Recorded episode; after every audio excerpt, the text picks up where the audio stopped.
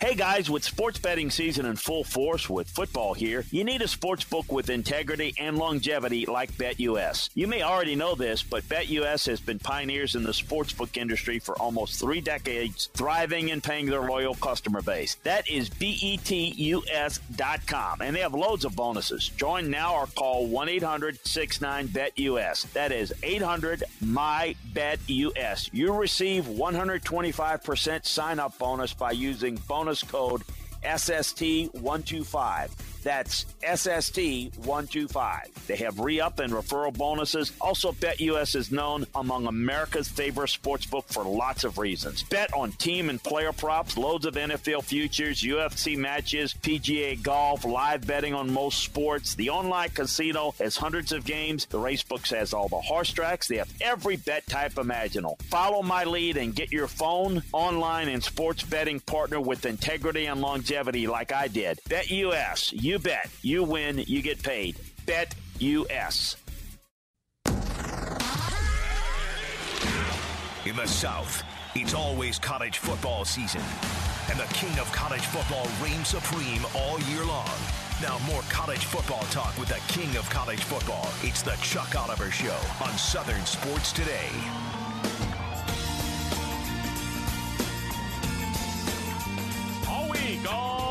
All college football on the Chuck Oliver Show. I certainly appreciate everybody getting in for your college football talk. Two hours of it every single day. Brian Haydad talking a little Hail State uh, in hour one, talking Mississippi State as they head to Auburn. Uh, for what should be about as competitive a matchup as you're going to find in the SEC. And Auburn covered better. Uh, this past Saturday, even on the road, uh, against a talented group of receivers for sure. Calzada, I mean, my gosh, he's got a howitzer, but still inexperienced and kind of growing into what he's going to be. But he's a fine quarterback. But I mean, some of the the receivers, some of the perimeter pieces, really impressive. And Auburn played well. Roger McCreary had his best game in the entire year. Uh, but covering four or five or I don't know six, whatever they send out somehow, uh, let one of the linemen throw it. Um, it's a different deal against Mississippi State. It really is. And so the Auburn secondary and the back seven, honestly, maybe they'll even they'll run zone blitzes and drop defensive ends into coverage. They're going to have to do everything possible to try to fill all those zones. And um, it's going to be a big, big challenge for them. But again, contrast in styles, and it should be a really competitive game. So I appreciate Brian Hey, hey Dad coming on. Uh, David Nuno, TexAgs.com. We're going to talk a&M as they head to the weekend. And again, Jimbo Fisher, I was talking about, uh, I think he will pass by the LSU job if it winds up being offered. Uh, I I really believe he's on the verge of, of what everybody is expecting there in College Station. That that blank space they've got on the front of that trophy, just add the year. Uh, that's what they're building to. We'll we'll talk big picture. We'll talk micro level as well with David Nuno, and then bottom of the hour, uh, Eddie Radosevich staff writer, videographer, Sooner Scoop. That's part of the Rivals Network. We were talking a little OU as they continue to win and not impress the committee at all. Now, here is the truth about Oklahoma and anybody else. If you continue, because there's only, I think, five undefeateds now, because two of them went down last weekend. If you continue to win Cincinnati, um, if you continue to win OU, committee's going to be out of good options. They're going to be out of options that would keep you out, and Oklahoma's not supposed to be out anyway but they are supposed to earn it. They are supposed to play well. Game control, I believe, is the verbiage that they want to use. And so uh, we will talk to, again, um, Eddie Radosevich, bottom of the hour. But right now, let me get you up to date. Everything you need to know about college football every single day. This is CFB 365. And there's all manner of news in college football today. Do we know Jim Mora is back in the game? Like Jim, Jimmy Mora is who he was. And it was Jim Mora Jr. Not the Saints and the Colts, not the old man. Jim Mora has been hired by UConn to rebuild that program, rebuild that team. Um, Adam Anderson's turned himself in. Chez Mellusi, the transfer from Clemson, is going to Wisconsin he's out for the rest of the year, and he had had some big Saturdays for him already. So all that stuff's going on. Uh, consider yourself up to date. Turn that music down. I want to talk about uh, LSU and one specific. Consider yourself up to date. Yes, after those headlines, because there's something that just it really caught my eye this morning. And I just I read either the transcripts or sometimes I'll be like doing show prep and I'll have a press conference on and I'm kind of listening to it as I go along. I was reading about Coach O's press conference and or excuse me, his coach's show. And I went back to I was like, wait a minute, how many? And I started counting. He started listing. Coach Orgeron on the coach's show started giving news about players, and, and it's the same thing. Every coach does this every single week, including Coach O. Part of the show every week is all right, this guy's coming back from injury. This guy is hurt. We're not sure about him for Saturday or he's out or whatever. You always do that, and it's really important to the fans. And so you give them, you throw them some bones. From the coaches show, Coach O says Chasen Hines is out for the rest of the season. Anthony Bradford's out for the rest of the season. Offensive line mate Ed Ingram will be out for at least a week, but he may return. If you start adding up the, again, the two additional names that Coach O has now added to the list, there might be 15 players who started, who have started this year, who are out for the rest of the season. Or, excuse me, currently out, because Ed Ingram, he may return. Andre Anthony, stud defensive end who was going to lead the team in sacks, I believe. Kayshon Boutte, I got nothing but respect for Treylon Burks. Butte is a booty, booty or Butte? I've heard it both ways. Yeah, it's got the t- it's got two T's and it's got the little mark above the E, so I say Butte. I say Butte as well. Um, he's as good a receiver as there is in the SEC or potentially in America. Totally different than Treylon Burks. They deal it out in different ways, but an unbelievable talent out. Bradford out. Major Burns, Joe Evans, Ali Gaye stud out. Told you about Hines and Ingram. Uh, how about Derek Stingley and Eli Ricks? Out, out. Sage Ryan, out. Mason Smith, Dan, you watch LSU most weeks. I think Mason Smith has become the best D lineman on the team. Yeah, and when he's not uh, in a boot and on a scooter. Good Lord. I, it might be it might be 14 players who have started who won't start this weekend. That means that at one point you looked at the depth chart and said of everybody we have who plays guard or defensive tackle or receiver, out of all 85 kids and the preferred walk-ons who could have gone to McNeese State who but wanted to be at LSU anyway, out of all of the kids, I picked him to be the best guy at that spot, so he's going to start. He's out. And if my number is right, if it's 14, folks, you only start 22. Again, Ed Ingram could return, so maybe the number. um, as far as who's out, Cordell Flott's going to play, I think.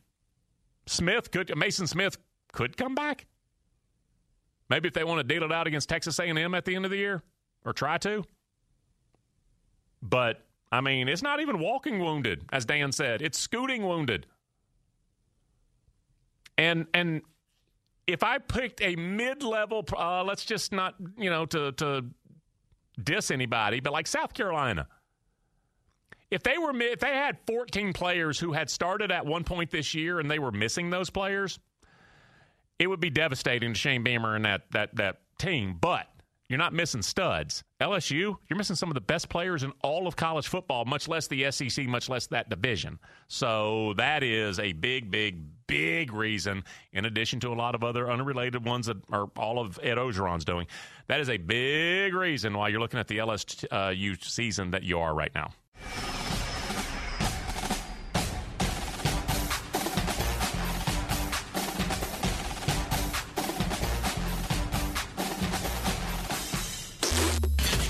It's always college football time in the South. Now back to more of the king of college football, Chuck Oliver, on Southern Sports Today. Nine states, 55 sticks, dealing it out two hours a day. I appreciate everybody coming here for your college football conversation. And folks, I'm gonna call myself out. I embarrassed myself last week. I was on a Texas A&M um, podcast, a Zoom call, and not only could I not come up with Antonio Johnson's first name, but I had that kid coming from Houston. Um, and so I explained this to my wife that I had this professional meltdown, and she looked at me. She's like, "I don't think anybody really cares." Uh, but if you're a Texas A&M fan, you care. If you're a Tennessee fan or a Clemson fan, you care, and you're supposed to, especially when you're talking about a defense that is just loaded with studs. Uh, I want to welcome on right now. Uh, I'm gonna call him a good friend of mine uh, from TexAgs.com. It is David Nuno. David, brother, how you doing today? My friend, I had forgotten about that minor mistake. In fact, we actually brought you up on the show today. Dalton, my producer, he's like Dan over there for you guys. He told me he's like he was impressed that you knew Antonio Johnson. Like that's impressive when you know that kind of player on the Texas A&M's defense has got a lot of stars on it. Yeah, and and the point you had asked me about how uh, you know who could potentially match up with Georgia and Atlanta and how it would look, and I mean Bama and A&M are the only you know two teams you're really going to talk about in that sense. And I was talking about A and M not just matching up well. Like I think that they would have the big advantage against Georgia's offense. Let's let's talk specifically about where the Aggies are on that side of the ball right now because it's it's supposed to be DeMarvin Leal. Everybody knows Clemons because he's played forever. It's Tyree Johnson. It's it's it's Antonio. I mean, it's all these kids. Hansford that most fans outside of the Aggie fan base don't know about. Just kind of go through that defense and talk about some of the additional studs. Yeah, so I mean, another name, Edgerrin Cooper, who's a redshirt freshman who's playing great, did a great yep. job spying Bo Nix last week. I mean, honestly, Tyreek Chappell, a, a true freshman out there, wasn't expected to start, but has been playing a bulk of, of time here for the Aggies this year. Kind of got a little bit picked on in the Mississippi State game, but since then has really grown. You look all over the defense, and like, and that's not to say some of the stars from years past who you don't hear his, their names as often, but early on, Leon O'Neal had the pick six in the first game of the season, two picks. He's been ferocious. Demani Richardson, all over this defense, they're getting guys creating pressure and really making Mike Elko's defense look even better after a rough week there where they only were sending three at Mississippi State. They've changed it around. They've gotten very aggressive with their blitzes, and, and they're playing very good because they trust each other. And another thing I want to bring up, too, you brought up DeMarvin Leal, how good he is on the field. He's also so good off the field as well. Doesn't get enough credit. Last week, De'Von Achane had a 68-yard run that ended up being a fumble, like a long punt, and the Aggies were trying to, you know, end the game against Auburn that would have certainly put the uh, the, yep. the nail in the coffin. He fumbles the ball. to DeMarvin's the first one there, picking him up and saying, "We got you, we got you." That's how this defense plays. Uh, let's talk about one of those other. Uh, I, am going to say unheralded, and I don't know how you can play Texas A&M for four years and be unheralded, but I don't think there's three people outside the Aggies fan base who really know who Tyree Johnson is, and he's been just destroying quarterbacks. Yeah, so eight sacks on the year, seven in his last four games. He's been getting after it, and I'll tell you what, they feel his footsteps. If it's if it's Tyree coming through, Bo Nix knew he had to look one way, and there he was. If not, it was going to be somebody else. He has really grown into a leader on this team, a name that we did not talk a lot about entering the season. Now we talk about him every week as being one of the, one of the best defensive players in the SEC. And one more guy I want to ask you about, Aaron Hansford, who I thought it was kind of a, I thought this could be big for A and M when he announced he was because he's a super senior, right? Sir. Yeah, and when he announced, all right, I'm going to come back and play one more year, I thought that can be big because he's, you know, a linebacker and he may make the calls and he, he's, you know, experience. That'll be good. It's been better than good. I mean, he has been as productive as any player on that defense, and he looks like a guy who's been running around playing football for five or six years. Yeah, he's coming across great. I mean, he's a big, big guy as you would expect as a linebacker, 6'3", 250 pounds can get after the quarterback. He's got two sacks on the year. He just brings an energy and a meanness. You know, like when we talk about Isaiah Spiller running the ball, he he's such a nice kid, but he runs the ball like he's angry. That's kind of how Hansford plays as well. Just an angry player uh, has helped the defense. Again, they're getting complementary pieces all over the place, which sometimes feel like a shot, but they're just so good all around. And and that's why there's Georgia and then I guess the next next team out there is A and M when it comes to defense. Oh, that absolutely, I agree with that. Uh, continuing again, David Nuno, TexAgs.com. A couple more minutes as we preview A and M ahead of their Ole Miss game. Uh, let's talk offense. And if you just like, if you didn't pay attention to the scoreboard last Saturday, you would have thought that the A and M offense scored at least three touchdowns because they just started ripping off yardage. Calzada had some big throws, but the ground game out in the field they would get yards. And then, I mean, credit the Auburn defense certainly certainly, but um, A&M that had to be you win 20 to 3 it's a great win you move on but but there is that concern why do we have so many field goals yeah, there's a concern. I'll tell you this: those numbers could have looked completely different had there not been as many drops or mental mistakes. Uh, six drops that I remember in that game. I think three of them from Jalen Wydermyer. Yeah, was very reliable. Ainias Smith had a huge drop. Middle of the field would have been a 40-yard pickup, putting them in, in, in great territory. There was also the Achane fumble that we talked about, with that could have at least put them in field goal range, if not a touchdown, had he gotten another step. So, yes, there were some points that they did not score that they should have, that they're going to have to this weekend against Ole Miss because, look, I know how good the Aggie defense is. There's no doubt about that. But Ole Miss, if healthy, can certainly move the ball. I don't think we're going to see the same Ole Miss team that played against Liberty last week. I think some of those wide receivers will come back. So the Aggies' offense is going to have to do their part by scoring seven, not three. Uh, can I ask you just personal curiosity? Where's Chase Lane at um, as far as getting back out on the field? So he he's one of these guys, and honestly, I would say that the Aggies have several wide receivers like Chase Lane that um, have gotten hurt, have kind of missed some action. You can say the same thing about Caleb Chapman, who had a big catch last week. Um, he was one of their more reliable wide receivers last season. This year's kind of been in and out of the lineup. I do think that they're taking their time with him because they have options. Um, they don't have any bust out receivers, let's say. Maybe Demond Demas could turn into that, but they have a lot of reliable guys, and that's why they're able to take their time with Chapman. All right, let's talk uh, about the matchup with Ole Miss quickly. Obviously, you know, begins and ends with Matt Corral. Um, and a little bit of a depleted receiver core. Uh, there's been a lot more on Corral in the ground game. Um, we got about a minute and a half left, so you can run with it a little bit. Uh, just if it is Corral and Ealy and Conner and the rest of the ground game, if that's going to be uh, a little bit more the focus, uh, talk about the A and M defense uh, against that matchup. Yeah, so uh, Matt Corral, banged up or not, is still one of the two, three best quarterbacks in all of college football. I, you know, especially that ankle though, it, it's what is concerning that Aggie, uh, the Aggie defense has had some issues stopping mobile quarterbacks this season. More early on than than the last few weeks, but early on, that's where they got themselves into trouble when quarterbacks would buy time and, and run out the po- pocket. Matt Corral's a guy that they actually call plays for to run outside of the pocket. So depending on how his ankle is, it can open everything else up. As you know, though, that uh, Ole Miss offense is predicated on big plays, and the running game does a lot of it. They're not a running game that'll give you four or five here and there. They break out and they have big time chunks. So the Aggie defense is going to have to be extremely disciplined. Something that early on in the year, what you would see is first half – they would kind of give up some big plays and then figure things out in the second half and limit that. You saw that in the Colorado game. You saw that oh, yeah, in the Arkansas yeah. game. You certainly saw that in the Mississippi State game. So they're going to have to be very disciplined and play two halves because going on. And by the way, let me just throw this in there, Chuck. This is Zach Calzada's first real test on the road because I don't think Denver was a test. I think Dallas was a neutral site game and Missouri was not a test. David Nuno, fist bump, brother. Appreciate your time. Thanks, man. Talk soon. All right, David Nuno again, texags.com. And when I say maybe a little less emphasis throwing the ball, maybe a little less, I think that's mostly because of either injuries at receivers or at receiver or other receivers still stepping up, like John Rhys Plumlee. He's still stepping up. He's got an emerging role.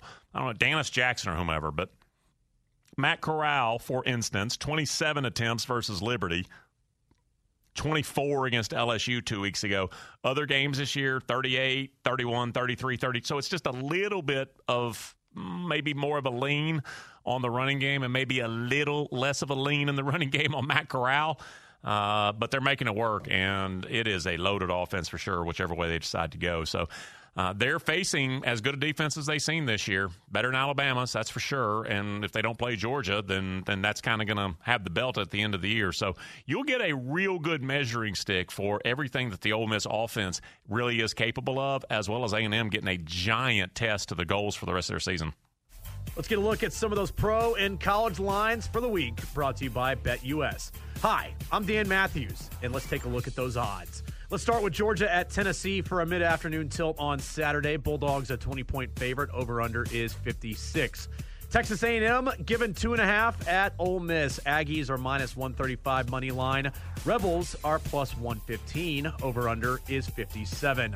Oklahoma a five and a half point favorite at Baylor. Sooners are minus 220 money line. Bears are plus 180. Over under is 62. Ohio State, a home favorite against Purdue. Buckeyes are given 21 to the Boilermakers. The over under, 62 and a hook. Let's go to the pros. Cleveland at New England on Sunday. Pats are a two and a half point favorite. New England minus 140 on the money line. Brownies plus 120. Over under is 45 and a half. Falcons, a 10 point underdog against the Cowboys in North Texas. Dallas minus 410 on the money line. Atlanta is 330. Over under is 55. Saints are at the Titans. Tennessee giving three. The Titans are minus 145 money line. New Orleans is plus 125. Over under is 44 and a hook. Sunday night football in Las Vegas. Chiefs at the Raiders. Kansas City favored by two and a hook. They are minus 140 money line. Las Vegas is 120. Over under is 52. How about a chance for you to make some money? We got a couple of really good promo codes for you. How about promo code SST125? With this promo code, BetUS giving you a 125% sign up bonus. For example, that first deposit is $100. You're getting an extra $125 using cryptocurrency. How about the promo code SST200? When you do this, you get 200% of a sign up bonus on crypto deposits. So, that first crypto deposit is $100. You're getting an extra $200 heading back your way.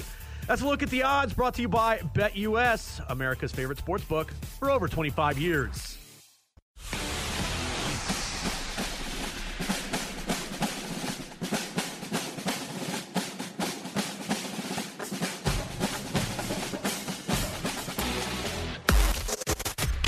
Now back to the Chuck Oliver Show on Southern Sports Today.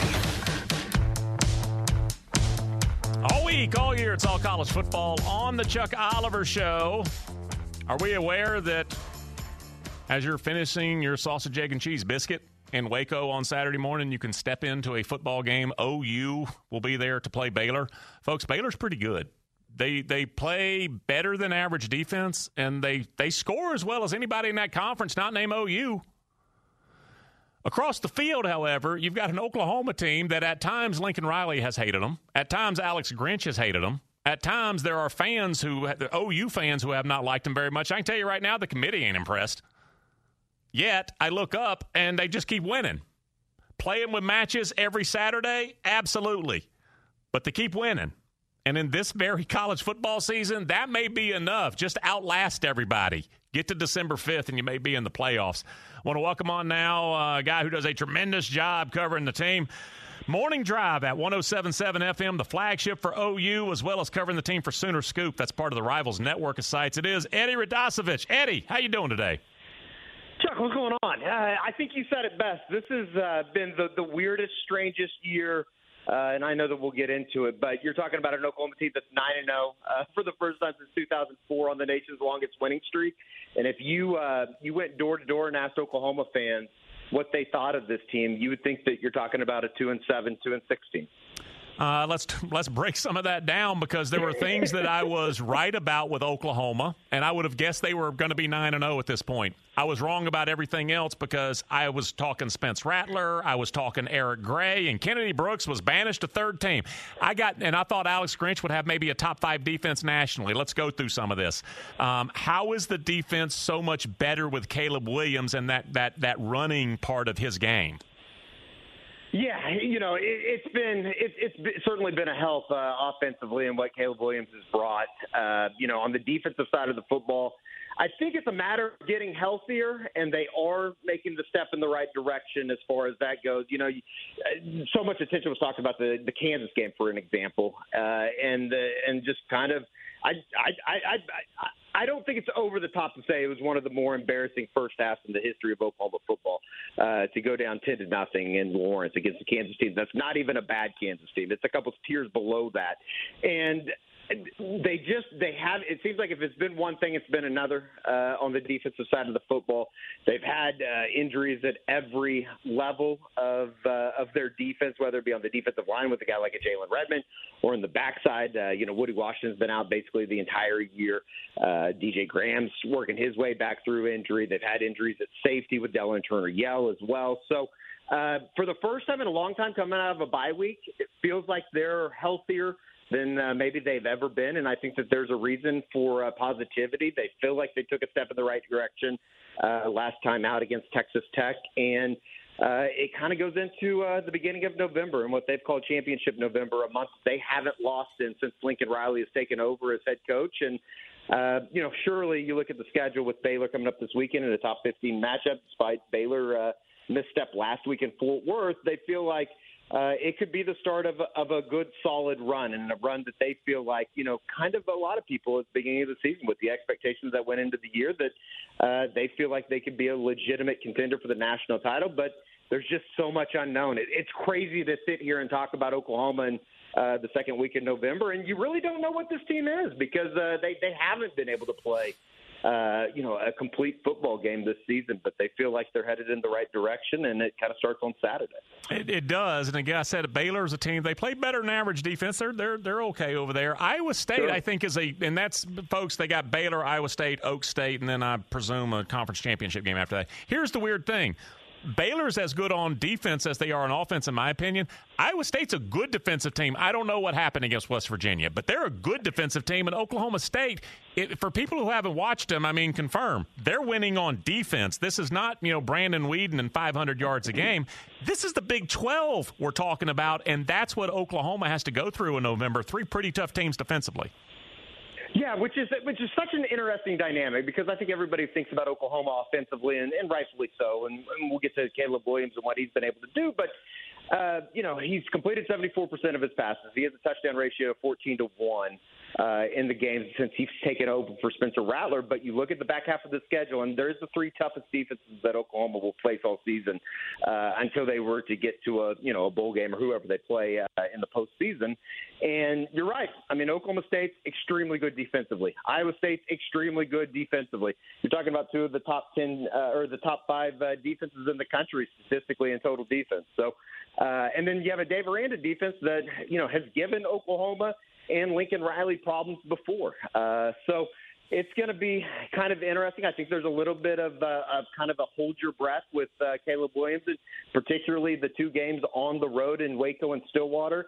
Uh, they're going to be atmospheres that you know. It, it, I think there's a lot of people to look at what he was able to do in the Cotton Bowl and, and the way that he was able to step into the OU Texas game and the poise uh, that he was able to handle things. But it's going to be a little bit different when you go on the road and everybody's against you uh, it, it should be really interesting. And I think that, you know, it, it starts on the ground for Oklahoma. They're going to have to be able to run the ball, and that's something that Oklahoma's been able to do. Uh, you know, even when Lincoln Riley was the uh, offensive coordinator under Bob Stoops, and even in 2015 and 2016, they were able to run the ball late in games, and especially uh, when you get into uh, situations that you never know what the wind's going to be like, especially over here in kind of the plains country. So um, it's imperative that they get that group up front to start playing a little bit better, and they feel like it's they've taken steps. It's just not where I think a lot of people kind of figure Bill Bedenbaugh's offensive lines usually are at this time of the year. Wrapping up with Eddie, Eddie Radosevich again. Morning Drive, 1077 FM, flagship of OU. Uh, also uh, works for Rivals, that uh, network of sites that Rivals has for every team. Sooner Scoop is where you can find him. Um, I want to ask you about Kennedy Brooks before I let you run, and Eric Gray, the ground game. But first, Brooks, because I was hearing in the offseason, uh, he's at least second team. He may be third. He's going to have to fight for carries. What's here for him? Um, and now he's as good as any running back in that conference, including Breece Hall. Um, how take me back? What was all that chatter about, and why has the season turned out so much better for Brooks? Yeah, you know, it's kind of interesting. I think that there's a lot of people. He, there's just nothing flashy about it. Uh, and, and and Lincoln has even kind of described the way that he runs as, as kind of a walk in the park on a Sunday because there's nothing terribly flashy about it. And then you look up and you go, huh, he just picked up 6.7 yards a carry, or he just picked up nine yards a carry. And, uh, you know, he opted out of the 2020 season. I think that there was a lot of people that kind of, I guess, in a way, kind of forgot about him. But all of a sudden, you look up, he's the fourth uh, Oklahoma running back to ever rush for a thousand yards in three seasons, uh, joining a pretty elite company with Adrian Peterson, Devon Parker, and Samaje Perine. So uh, he's probably going to finish his career as maybe one of the most unheralded guys. I don't know what his uh, you know production level will end up being on a Sunday. I think he could still run the ball for somebody, but uh, he's just a very solid running back. And I think if Oklahoma wants to make a run, if they want to uh, get to where they want to be, uh, you know, at the end of this month, it's going to be because they found something on the ground game, and uh, Kenny Burke's going to be a, a, a big part of that. And I think that a guy that uh, maybe a, a lot of people don't know about, and he was ineligible for half of the season. But Marcus Majors, the guy that came on at the end of last year, he went through uh, some academic issues at the beginning of this season. He got a couple carries late against Texas Tech. It's going to be interesting to see how he kind of figures into things because Eric Gray just hasn't been a guy that I think uh, that they expected him to be, especially between the tackles. So between the three of them, and then obviously with what Caleb Williams is able to do with his legs, uh, you know, they they feel like the offense is starting to round into form, and uh, again, it's going to be it's going to be an ultimate test to see what they can do against these three defenses they face here to end the regular season. Last thing I want is just a, a quick, maybe just a little bit more of a, a, drill down on Eric Gray and his season because early in the year they were trying to give him some run, and I mean. I, I was wrong about Eric Gray. I thought he was going to explode in that offense. Two way player is going to be a great 2021. And after about midseason, he's done a lot more watching than playing. Yeah, it just really hasn't come together. And I think that, you know, it might be a little bit of a product of Oklahoma's struggles running the ball just overall. And they like sticking with guys that have the hot hand more times than not. It's yeah. been Kennedy Brooks. Uh, it will be interesting, though. Usually in November, Lincoln Riley likes drawing up some things and getting guys in space. And I think that that kind of fits Eric Gray's mold a little bit more than turning around and handing the ball off to him. So maybe they get him involved more in the screen game. Maybe they get him more involved outside the edges. And let's be honest, the, the, the the biggest problem for Oklahoma has just been possessions, flat out. I mean, you look at the Nebraska game, you look at the Kansas State game. Uh, you know, games that they've not had a whole lot of possessions. We're talking eight or nine for the entire game, as opposed to uh, the 16, 13, 14. Yeah, yeah, absolutely. um, can I ask you so, one fi- sure. one final question? Just give me your uh, because I, I'm assuming it comes up on the show sometimes. Give me your 30 seconds, your 60 seconds on Lincoln Riley coaching anywhere outside of Norman, Oklahoma, whether it's Sundays, whether it's Baton Rouge, whatever. I don't think it's going to be anytime soon, especially when you look at what they've been able to do. And, you know, I think building in the recruitment side of things, uh, I don't think that he would walk away from a quarterback like Caleb Williams, who's going to be in Norman for a, for sure uh, next two seasons after this year. Uh, honestly, I don't ever see him taking another college job. Now, if Oklahoma were to win a couple national titles and all of a sudden that NFL opportunity presents itself – I could probably buy into that because I do think that Lincoln Riley is one of those guys that has kind of a checklist and of boxes that he wants to accomplish. Uh, but you know, I I think it's pretty dead set that they're building a home. Him and his uh, wife Caitlin are building a massive home in Norman. I know that's not going to exactly tie him to the university, but uh, you know, I think for a lot of people that see the uh, the flight tracker season and all that kind of stuff uh, it's it's kind of a joke, and it, it's kind of funny too. The, the the flight that came that left from Norman to go to Baton Rouge this past week is actually a big OU booster that was flying back home to Baton Rouge. and took a picture and put it on Twitter. So I don't think it's going to happen anytime soon, and I know that makes Oklahoma fans uneasy, but then again, it's kind of like we remind everybody: it's a good thing when your coach is getting. Uh, getting named and all this kind of stuff because that means he's doing something right. Eddie, thanks for the insight, brother. Do it again soon. Absolutely, guys. Anytime. All right, Eddie Radosevich again, 1077 FM yonder in Oklahoma. Um, you know the weird thing about college football coaches that wherever it is, when you get broke off and you decide to build a home, do you know what on so many campuses where you're dealing with, for instance, and we're talking college football here, a college football power, do you know do you know what comes to mind every time I hear about a college coach building a new home for himself? It's not, well, he may get fired. It's there's no one else in that town who can afford that house except the next coach. When you live in Oxford, there's money in Oxford. When you live in Oxford and you build a $3.5 million house, folks, there's some money in Memphis. Memphis is a poor city, really, like poor, poor, poor, poor, poor. There's money in Memphis, though. Somebody's got it. Go Google your computer. Look at the home that Justin Fuente was trying to sell when he was moving away from Memphis. The only person who can afford that is either Penny Hardaway, the basketball coach, one of the Grizzlies, maybe not even Ryan Silverfield, the head coach, uh, Mike Norvell, who followed him. When you build a giant home, I don't know, like Baton Rouge is at least state capital. When you build a giant home outside Murfreesboro, there's a chance you can't afford it. So, I, God bless Lincoln Riley for building, I don't know, I'm going to say $4.5 million house. There aren't a lot of people in Norman who can afford to buy that if you decide to go coach the Philadelphia Eagles. And you better hope that the next head coach likes your choice of chair rail and crown molding. Uh, who was it? Brady Hoke. I remember Brady Hoke trying to sell his house in Ann Arbor. And Ann Arbor is not a small little college town. I mean, I, I understand that. But Ann Arbor is not exactly the place where there's a lot of $4 million, uh, a lot of people looking to buy $4 million homes. So it just every, every time I see a coach either building the house or when he gets hired or fi- Will Muschamp. Now he actually moved away. I remember from Columbia. The big story was he was living in his house on a lake, and I was like, oh. So that's lake property. That's a little different. In Columbia, again, state capital.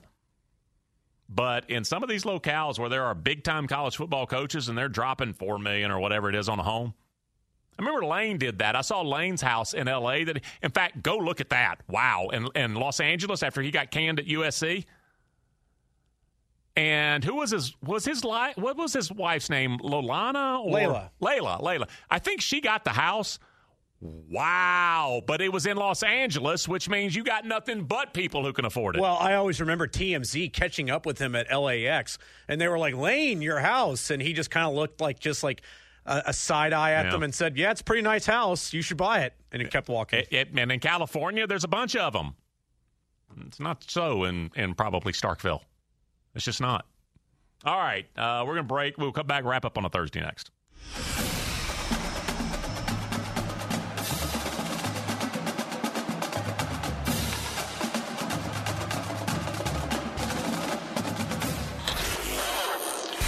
Catch the king of college football no matter where you go with a new Southern Sports Today app. Catch the best college football conversation in the South everywhere with the SST live stream and daily podcast. Download it now at the App Store and the Google Play Store.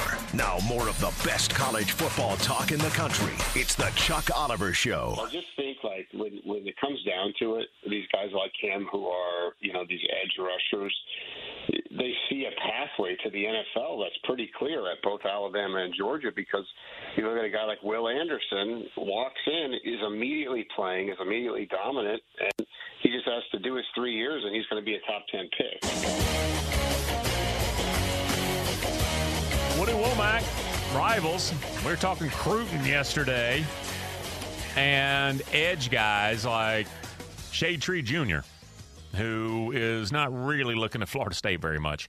Um, we were talking about who he may be looking at, and other edge rushers in general. And Woody, who I, he covers recruiting full time, he's like, you look at these edge guys. If you get a scholarship offer to Georgia and Bama, and it's a real offer, you can take it. It's like eh, pretty clear. Go to Bama or Georgia potentially play just three years, off to the NFL. The end of the rainbow. Walk outside just like cake falling out of the sky. That's what it is. So I appreciate Woody coming on. Dan will be here in just a minute, but right now I'm going to wrap this up with a closing argument. The King's Closing Arguments. Presented by the best closing attorneys in the business, Alexander Shunnarah and Associates. Kirby found another recruiting hustle, and all of us should be a little dissatisfied because of, because of it. Kirby has decided that USC's recruiting class, Southern Cal, that is his next buffet. And when I say all of us should be a little dissatisfied because of all of us who are fans of any program other than Georgia should be dissatisfied. You should be dissatisfied that it's Kirby picking those bones clean and not your coach. First, five star, Mykel Williams. He flips from Southern Cal to Georgia. He's a five star defensive lineman. Aren't many of them. Committed to USC, decided, yeah, no. Now it might be Kirby just winning the commitment from four star Christian Miller outright, with USC as the only remaining challenge currently. It doesn't take much brain power to realize the Trojans' current list of commits is there for the taking. Inside the athletic department, as we were talking about this a little bit yesterday, they've actually decided to back away from most official visits on, from some official visits, less official visits, fewer, because it has been working against them. Went back and looked at the roster of recruits for the Arizona game two weeks back. So the kids show up. Team's not good. There is no atmosphere. There's about 35,000 people in the stands. You don't have a head coach. Uh, seriously? Like, it's like you're going to have a Super Bowl party. Everybody gets there, and you got a six pack of Miller and a bucket from the Colonel. Like, that's there. There's a party. We're ready. What? You not having a good time? Contrast that with the very next Saturday, because you know what a five star defensive lineman can do every single Saturday? Go to a game. He goes to Tuscaloosa. He goes to Athens. He goes anywhere other than the LA Coliseum. Totally different experience. And by the way, every kid in Athens, let me tell you the dirty little secret this season. It's not a dirty little secret. It has been a horrid home schedule for UGA. You can't tell it by looking at the stands at Sanford and the entire game day experience.